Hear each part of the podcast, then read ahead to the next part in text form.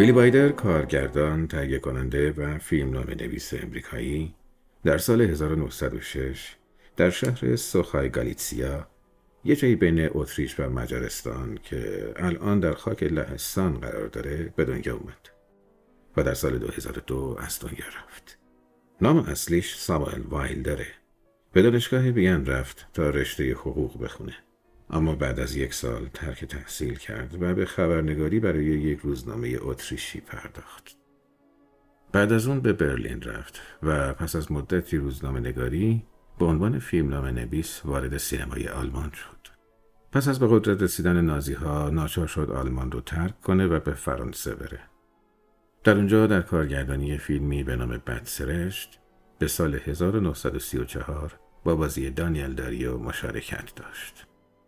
یک سال بعد به امریکا مهاجرت کرد. در حالی که چند سال بعد مادر و بعضی از اعضای خانوادهش در اردوگاه کار اجباری نازی ها جان باختند. در حالی بود با اینکه ابتدا انگلیسی نمی‌دونست کار فیلمنامه نویسی پرسماری رو با چارلز براکت آغاز کرد. سرانجام در سال 1942 اولین فیلم بلند داستانی امریکایی خودش رو با نام افسر و کوچک ساخت. برای تعطیلی از دست رفته به سال 1945 برنده اسکار بهترین کارگردان و بهترین فیلمنامه نویس به همراه براکت شد. برای سانست بولوار به سال 1950 برنده اسکار بهترین فیلمنامه نویسی اون هم باز به همراه براکت و برای آپارتمان به سال 1960 برنده اسکار بهترین کارگردانی و بهترین فیلمنامه نویسی و همراه یال دایموند شد. وایلر در جریان زندگی حرفه‌ایش به عنوان کارگردان موفق شد تقریبا دل همه رو آزرده خاطر کنه. تونست سینما رو دلخور کنه که در عین استقبال از فیلم های دیگه به بعضی از فیلمهاش پشت کردند. با تکخال در حفره مطبوعاتی چیها را آزرده خاطر کرد با ماجرای خارجی کنگره امریکا رو با سانست بولوار تشکیلات هالیوودی رو به طوری که لوییس بی مایر خشمگینانه گفته بود این وایلدر رو باید به شلاق بست و با احمق مرا ببوس رهبرای مذهبی رو. اون منتقدان رو هم دل آزرده کرد. هم اونایی که اون رو زیادی رند و بدبین دیده بودند و هم اونایی که رندی و نیش زبونش رو کافی نمی‌دونستند. و خودش در نهایت از استقبال نیمبند از دو فیلم آخرش آزرده خاطر شد و در سکوتی تلخ فرو رفت و از دنیای سینما کنار کشید. با این حال اگر وایلر کسی را آزرد عمدی هم در کارش نبود. بد سلیقگی، قلقلک دادن و زیر پا گذاشتن تابوهای اجتماعی یکی از شگردهای اون در مجموعه آثارشه. اولین فیلمش افسر و کوچک زیرکانه به تمایلی به کودکان اشاره داره. و تعدادی دیگه از فیلمهاش مثل بعضی ها داوش دوست دارن احمق مرا ببوس سانست بولوار و عشق در بعد از ظهر که البته این دوتای آخر به رابطه زن و مردی با کسی کم سن و سالتر از خودشون می‌پردازه هم با قضایای جابجایی جنسیتی سر و کار دارن. حتی اونجا که در فیلمی مثل والس امپراتوری عشقی سرراست رو توصیف کرده وایلر جلوی خودش رو نتونسته بگیره و صحنه مربوط به دو سگ رو در فیلمش گنجونده. وایلر از توصیف و تأکید بر انگیزه های زشت آدم لذت می‌بره. بازداشتگاه شماره 17 به سال 1953 تصویر رعباور اردوگاه های اسیران جنگی رو در زمان جنگ جهانی دوم به مسخره می‌گیره و برای این کار مزدور کارچاخکنی رو به تنها قهرمان فیلمش تبدیل می‌کنه. قرامت مضاعف به سال 1944 نوعی بازخانی فیلم پستچی همیشه دو بار زنگ میزنده. با این تفاوت که حرس و طمع رو جایگزین شوری صادقانه کرده. در آپارتمان جک لمون با اشتیاق خودش رو پایین میاره تا در حرفش ترقی کنه. نمادش هم کلید در دستشوییه که فقط تعداد کمی از مدیرها حق استفاده از اونو دارن. در تکخال در حفره که شاید پرنیش و کنایی ترین فیلمی باشه که در هالیوود ساخته شده عملا همه خواسته های فردیشون رو برتر از زندگی اون موجود سادلوه و بدبخت و مشرف به مرگی تلقی می‌کنن که زیر زمین گیر افتاده وایلدر دنیایی نامید کننده رو توصیف می‌کنه. دنیایی با خماری های سر صبح. مملو وضعی هام های پیش پا افتاده رابطه مرد و زنا تحصیلارهای مانده. قلمروی از سرخوردگی و یأسی تمام ایار مضمون نقش بازی کردن و فریب به ویژه فریبکاری های عاطفی در اکثر کارهای وایلدر سایه انداخته. آدمها خودشونو جای یکی دیگه جا می‌زنن. یا برای به دست آوردن سود و منفعتی نهایی تظاهر به شور و عشقی می‌کنن که در دل ندارن. اما خیلی اوقات شاید هم همیشه تقلب واقعی عذاب در میاد و عشق متظاهرانه راحت شکل می‌گیره و به عنوان چیزی واقعی خودش رو جا می‌زنه. گاهی به نظر می‌رسه وایلر با تمام رندی و بدبینی خود نمایانش دلش رو نداره از اون دفاع کنه. و بنابراین دست به دامن پایانهای خوش غلط انداز و مجاب نکننده ای در حلقه آخر میشه. برخی منتقدا این رو نشونه آشکار از فرصت طلبی تعبیر کردن.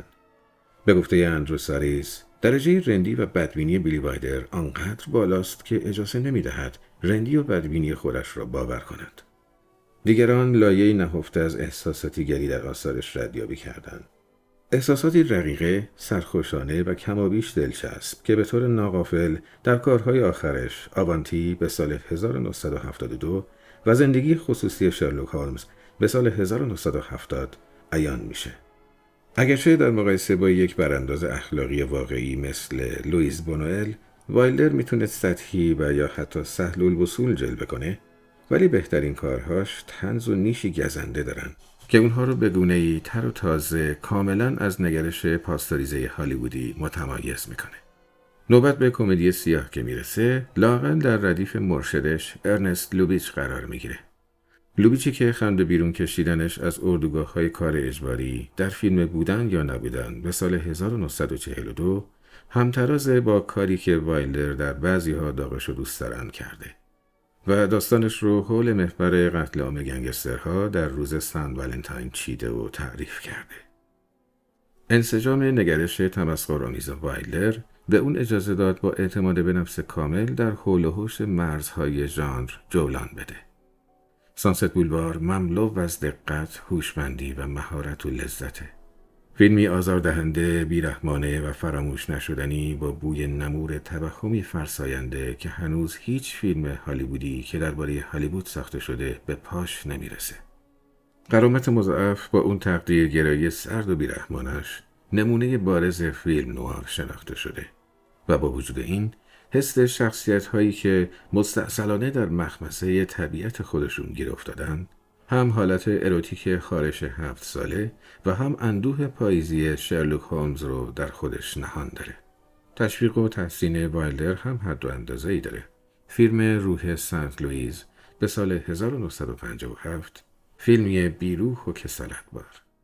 وایلدر به اعتراف خودش به این خاطر کارگردان شد که از فیلمنامه هاش محافظت کنه و سبک فیلم برداریش هم اساسا در حد درست و استاندارد انجام دادن کاره. با اینکه فیلمهاش نه اونچنان حرکات پیچیده دوربین داره و نه ترکیب های حیرت انگیز ولی به هیچ وجه از لحاظ تصویری ملالآور نیستند. در تعدادی از اونها صحنه هایی هست که برای همیشه در ذهن تماشاگر جا خوش کردند. گلوریا سوانسون در سانست بولوار در نقش نورما دزموند آشفت خال که برای آخرین بار از پلکانش پایین میاد. جک لمون در آپارتمان که در نمایی عظیم از تالار اداره و در میون اون همه میز و کارمند گم شده. ریمیلاند در تعطیلی از دست رفته در جستجوی یک مغازه یک روبرداری خیابون سوم نیویورک رو با زحمت زیر پا می‌ذاره و باز هم جک لمون در بعضی ها داغش دوست دارن در لباسی زنانه و گل روزی به دندان سر از پا نشناخته با جو براون تانگو میرخصه هیچ فیلم سازی که قادر بوده تصاویری به این کوبندگی و اینقدر سینمایی خلق کنه به این زودی ها فراموش نمیشه.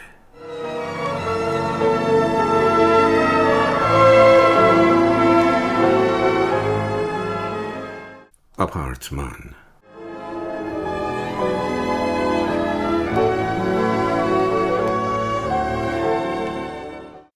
میان آنهایی که در تعطیلات جایی برای رفتن دارند و آنهایی که ندارند سودای غمانگیزی وجود دارد.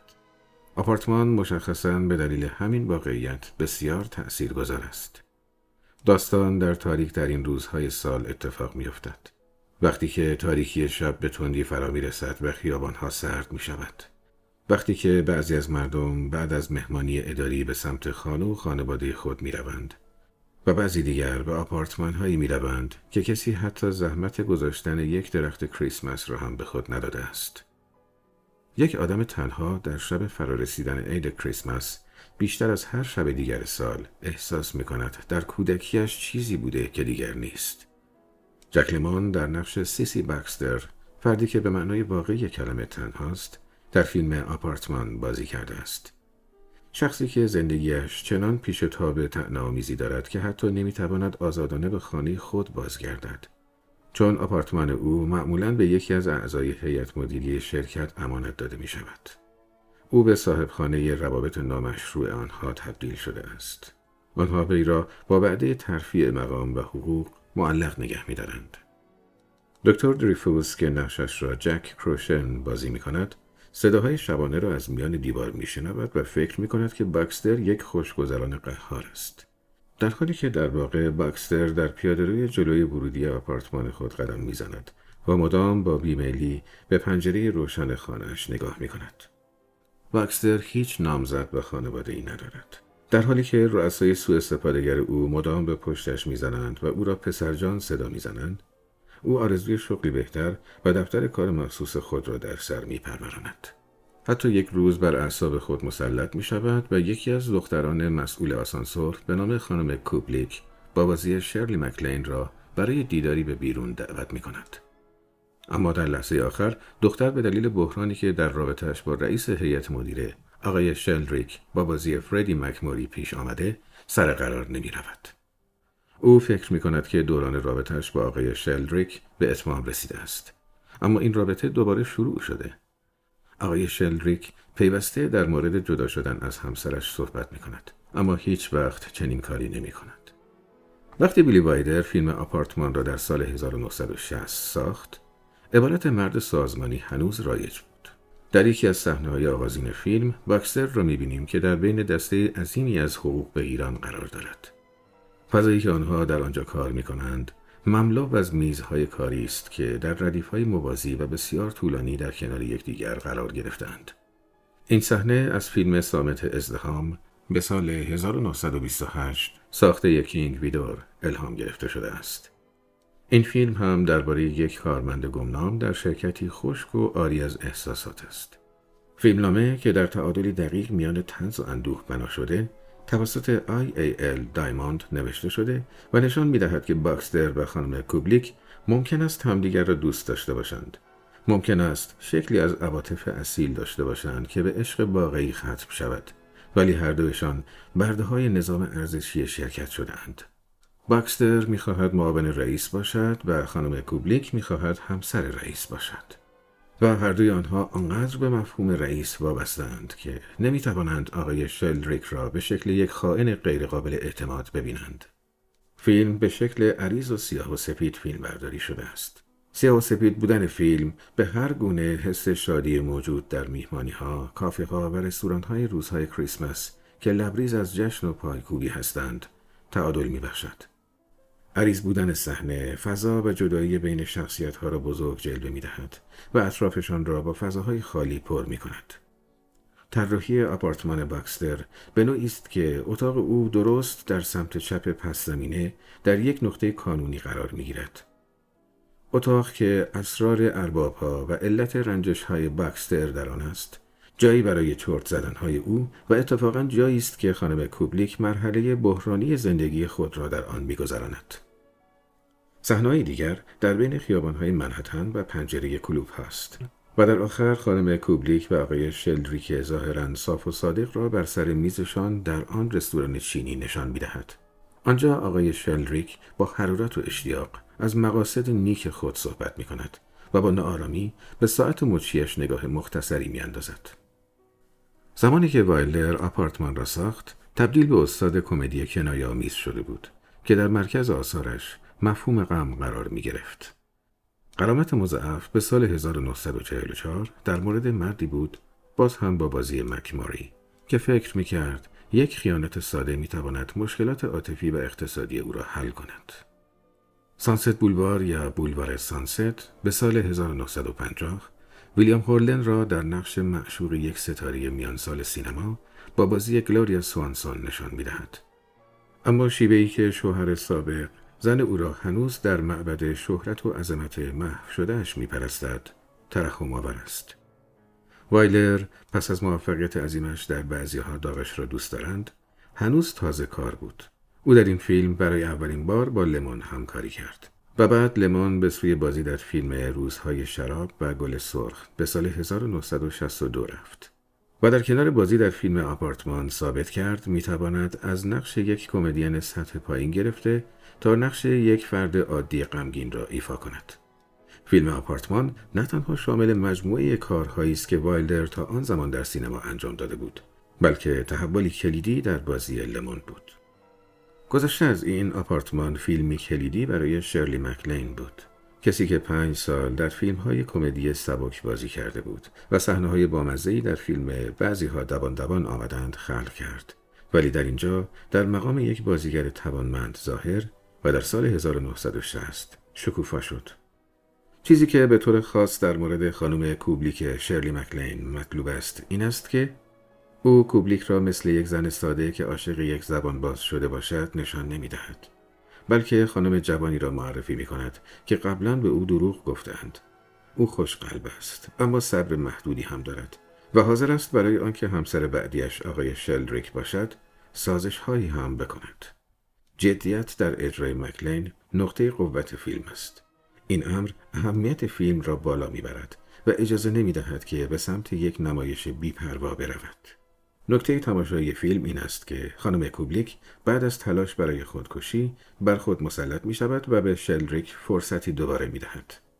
او مانند بکستر مجبور به فساد شغلی نشده بلکه آن را انتخاب کرده است. یکی از دلایلی که عشق بین بکستر و خانم کوبلیک بالغانه و نه یک کمدی موقعیت از آب درآمده این است که زمان زیادی میگذرد تا آن دو سرانجام به سمت هم کشیده شوند. آنها احمقهای فریب خورده نیستند بلکه واقع گرایان خسته ای هستند که از عشق دست کشیدند و بیشتر حقوق ماهیانهشان برانگیختهشان می کند تا چیز دیگر. وایلر در صحنه آخر ظرافتی زیرکانه و اعجاب آور ارائه می کند که از آخرین خطوط فیلمنامه بیرون کشیده شدهاند. دهنتو ببند و بازی کن می توانست به اندازه هیچ کس کامل نیست دیالوگ پایانی و فراموش نشدنی بعضی ها داغش را دوست دارند مشهور شود. من آپارتمان را مدتی بعد از مرگ جک لمون در جوان سال 2001 تماشا کردم و همزمان نگاهی به روزهای شراب و گلهای سرخ بلک ادواردز و گلنگری گلنراس ساخته جیمز فولی انداختم. تماشای همزمان این فیلم ها من را در درونبینی ایفای نقش لمون و روش های متغیر بازی در فیلم ها یاری داد. تاریخ مصرف فیلم روزهای شراب و گلهای سرخ گذشته است. صحنه گلخانه خیلی بیشتر از خود اعتیاد به الکل افراطی به نظر می رسد. فیلم آخر هفته گم شده بیلی وایدر 17 سال زودتر ساخته شده بود اما به نظر می آید درمان دردش با زمان حال متناسب تر باشد. گلنگری گلن راس احتمالاً بهترین بازی لمون است. شخصیت املاک او که سال خورده و مفلوک است را می‌توان با بازی ویلی لومن در مرگ یک فروشنده مقایسه کرد و نکته جالب این که چگونه لمون که کارگردان ها همیشه از او می‌خواستند کمتر نمایشی بازی کند در اینجا توانسته دقیقا لحنی که برای دیالوگ های دوید ممت لازم بود را رعایت کند و توانست آنگونه واقع گرایی پنهان را به کمک اداهای شخصیش نشان دهد. با توجه به اینکه دوره فیلمی چون آخر هفته گم شده به سر نیامده می توانم در مجموع تفسیری راجع به کار وایلدر داشته باشم. حتی فیلم کمبایی مثل سابرینا به سال 1954 بیشتر از نسخه جدید آن در دهه 1990 نظر مرا به خود جلب می کند. و فیلم های بزرگ وایلدر تنها مانند یک اثر قدیمی نیستند بلکه صادق و بیپرده با مخاطب ارتباط برقرار می کنند. بعضی ها داغش را دوست دارند هنوز هم خنده دار است. سانست بولوار هنوز یک کمدی نوار شاهکار است و آپارتمان بیش از آنچه به آن اشاره شد دشوار و تلخ است. عنصر با ارزش در وایلر احساس و درک رشد یافته اوست. شخصیت های او نمی توانند با طرحی از پیش تعیین شده کار خود را پیش ببرند. چون حرکتشان با کوشش ها و مسئولیت های زندگی متوقف می شود. در فیلم های زیادی شخصیت ها به سختی شغلی دارند. اما در آپارتمان هر بار باید به نقش های اصلی یادآوری کرد که چیزهای دیگری هم برای زندگی کردن دارند.